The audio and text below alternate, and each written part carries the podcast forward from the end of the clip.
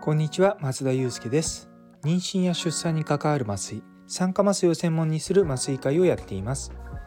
麻酔会の思考回路では、診療や研究、そして学会活動などを通じて学んだり考えたりしたことを発信していきます。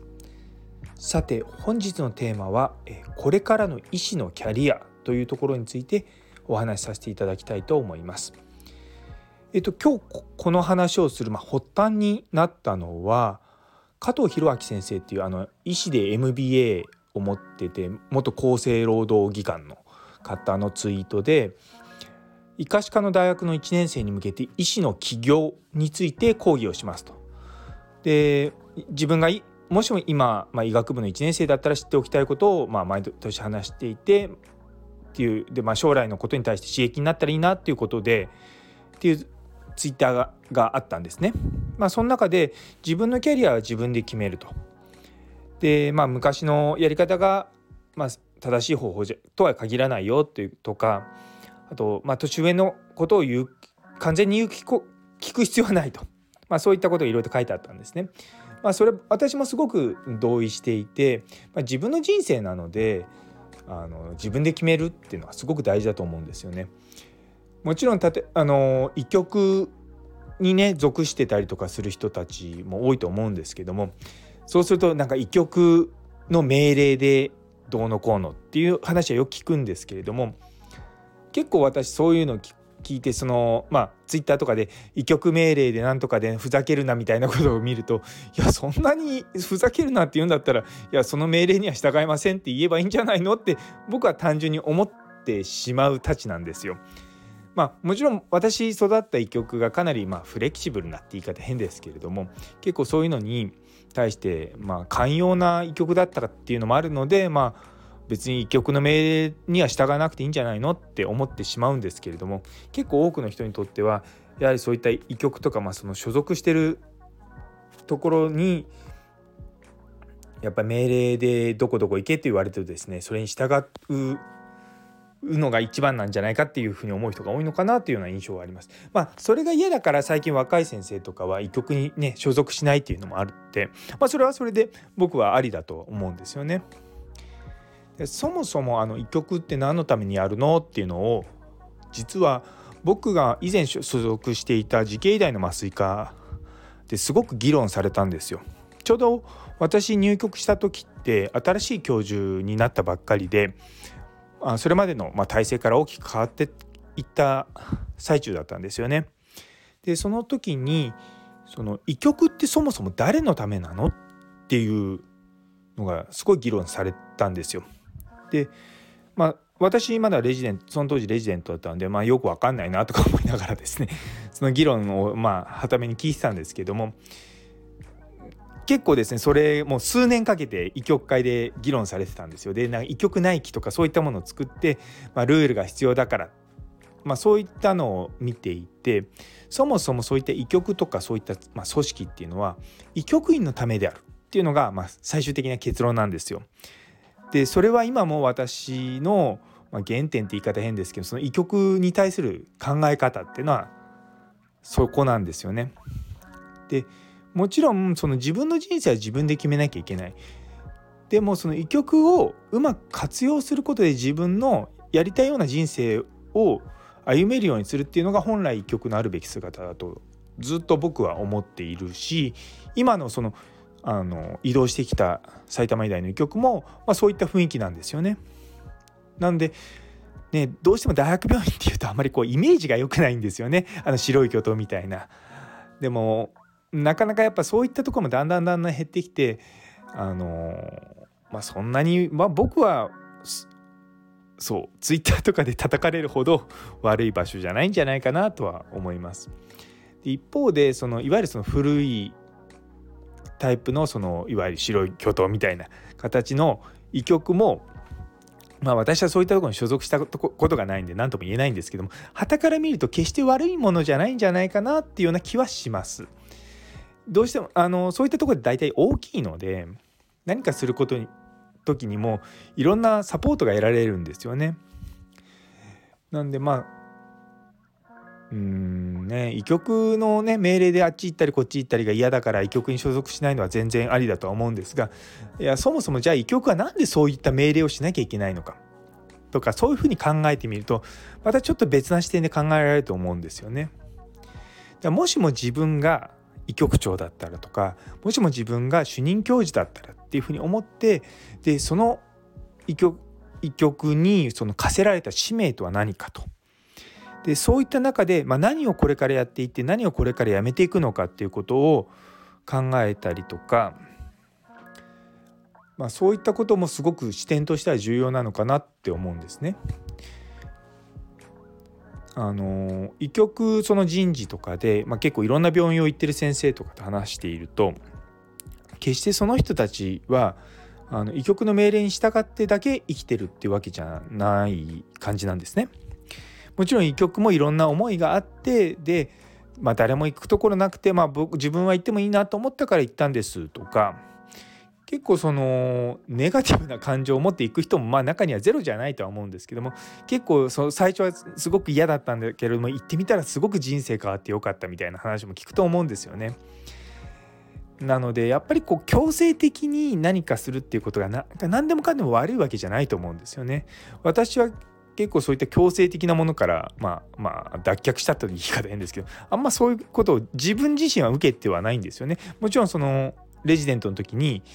その大学の分院に行ったりとか、それはもう最初のローテーションの一環としてもう組まれていたので、そういうもんだと思ってやってたんですけども、それも多分どうなんだろうな、今の若い世代って言い方変ですけども、そういうもんだよって言われてもそれには自分は従いたくないっていう人もいるのかな。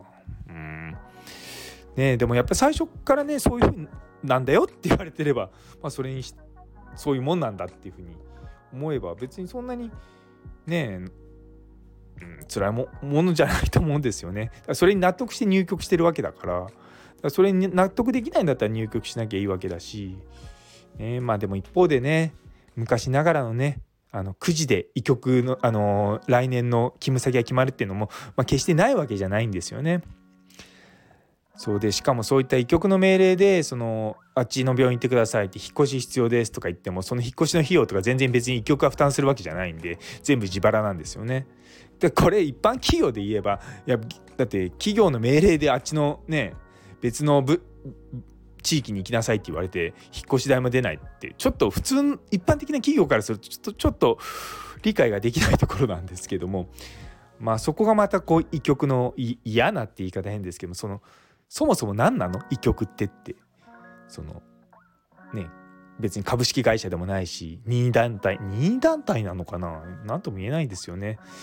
やっぱそういったところがちょっと不透明なところがなんか微妙だなと思うところもあるので、多くの人にとってですね、医局っていうのは自分自身が活用するものなんじゃないかなとは思います。そういったのを踏まえてですね、これからの医者のキャリアって昔はね、卒業したら自分の卒業した大学の医局に入っていったのが当たり前だったんですけども、それが、2004年のですね、初期臨床研修制度から大きく変わっていって、で、そこからもう20年近くですよね、経って、ほとんどの人が医者になった時に自分の卒業する大学に行くもんだとは思っていないんですよね。だからそれはある意味いい方向なのかもしれない。一方で地方の国立大学とかは、ね、地方枠で入ってきた人たちがそこから、ね、脱却しちゃうっていうか、そこからドロップアウトっていうんですかね、学費を返して、でその県で勤めたくないって言われちゃうと、どうしようとか思うんですけども、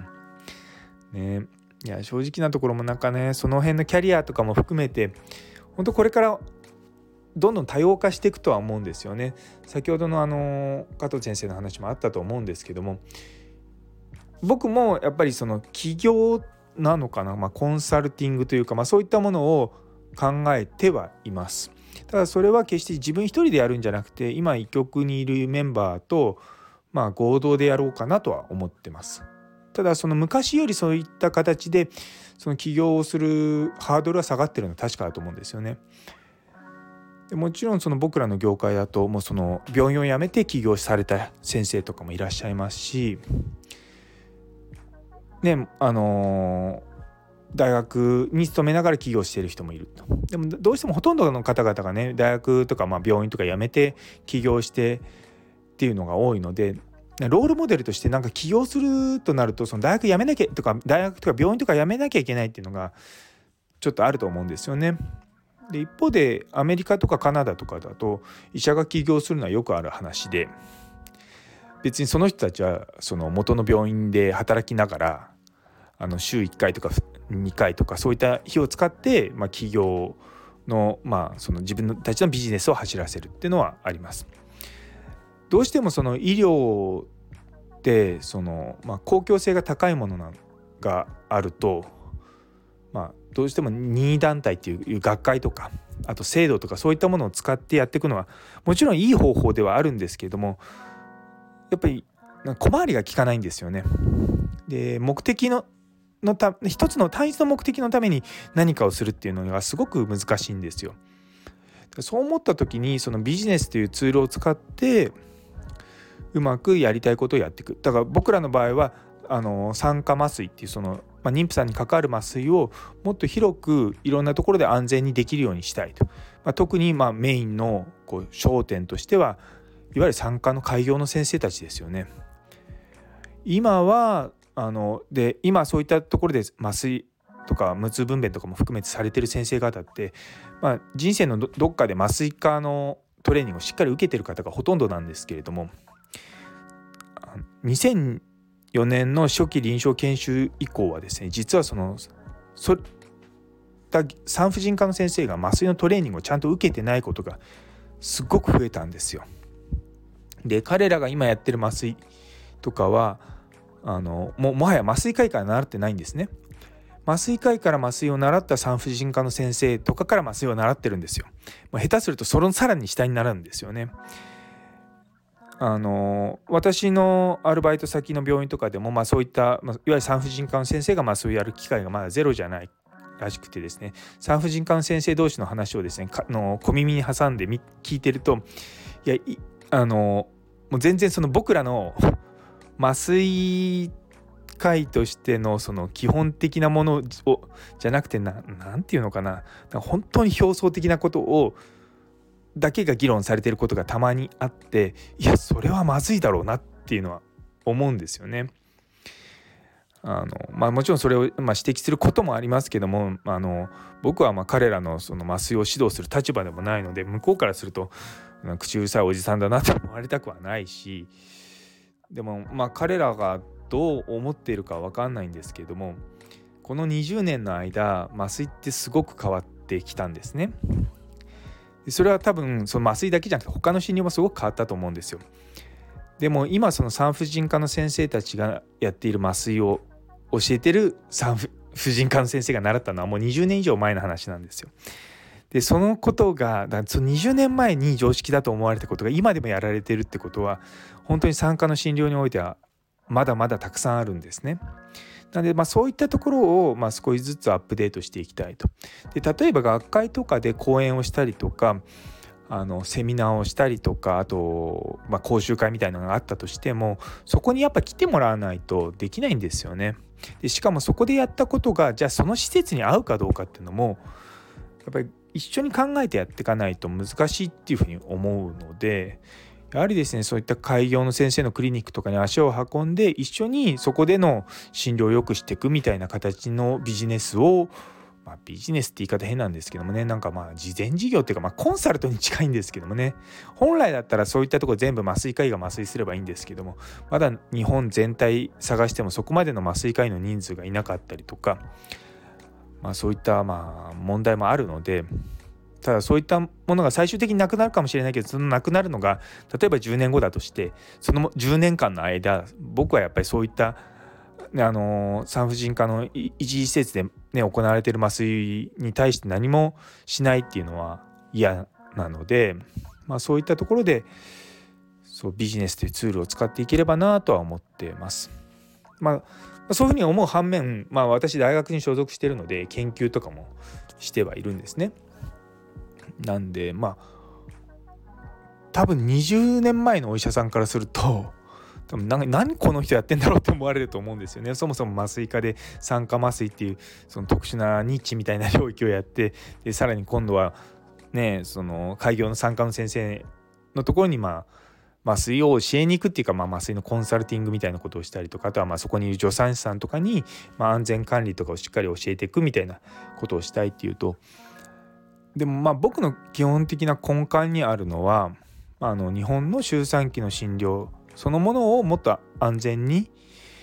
安心して受けられるようなものにしたいと。で多分皆さんほとんどのね方々は安心して受けられてはいるんですけれども、やはりまだねたまにその事故報道とか聞くと、こういったところ麻酔科医がちゃんといたら、こんな事故にならなかっただろうなっていうのもたまにあるんですよね。なんでそういったのがなくなるように一つでもねできればなとは思うんですよね。なんかそこにずっと学会とかねそういった活動を通じてできるかなと思ったんですけど、もうなんかちょっと限界だと思うんですよね。その物事が複雑になりすぎてて、だからやっぱりそうなんですよね。そういったなんか本当難しいんですよ。難しいっていうのでね一言で、ね、まとめちゃうと何とも言えないんですけども、やっぱり一番患者さんに近しいところも良くしていきたいし、もちろんそういったね重症な患者さんとかも安全に産めるようにしていきたいしっていうのはあるので、なかなかなと思います。いや先日外来で見た患者さんのご夫婦でいらっしゃったんですけども、無痛分娩の話した時に無痛分娩じゃない帝王切開の麻酔麻酔の話をした時にすごく2人の雰囲気が良かったんですよね。でどうしても大学病院にいると、ハイリスクな方が多いのでなかなかそういう方々っていらっしゃらないんですよ。でもその2人を見てると本当に心が温まるような感じで、いやこういった人たちがちゃんと幸せなお産をしてって子育てのスタートダッシュが切れるようなねことに、僕ら麻酔っていうものを使って、サポートできたらなと思いながらですね、そうなんかもっと多くの人に幸せを届けられるかっていうのを考えながらやってます。なかなか自分一人ではできないんで、もうねグループでやっていこうっていうのはもう決めたんですけども、なかなかその目標を共有してくれるメンバーっていうのも必要だし、みんなそれぞれ思いがあって、テーマを持って もちろん自分の人生を歩んでるとは思うんですけれども、僕自身はですねやっぱり自分で決めた道をこのまま行きたいなとは思います。もしかしたら10年ぐらい経ったらまた別のことやってるかもしれませんけれどもね。でもいや本当に、正直な話、うちでやってるその帝王切開の麻酔もそうですし、帝王切開の後の痛み止めとか、もう見学に来る人本当感動してくれるんですよ。見学に来るお医者さんとかね、いやこんなにできるのって言って、こんなに痛み取れるのっていうぐらい、うちは本当に頑張ってるって言い方変ですけども、それはあくまでも一つでしかないんですけれども、やっぱそういったことを一つ一つ積み重ねていって広げていきたいんですよ。でも本当に、うちの施設はもう僕も長くいますけども、やっぱそれでも大変なんですよね。いろんなところに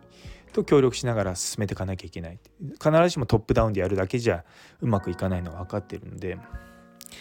そういったのをですね一つ一つやっていくのは大事なのかなとは思っております。はい、というところでこれからの医師のキャリア、どんどん多様化していくとは思いますけれども、多様化しすぎて最終的に一回転してまたみんな医者になったらみんな開業するみたいな世界になるかもしれませんね。わかりました。ということで、はい、最後まで聞いてくださってありがとうございます。それでは皆様の一日が素晴らしい一日になりますように。それではまた。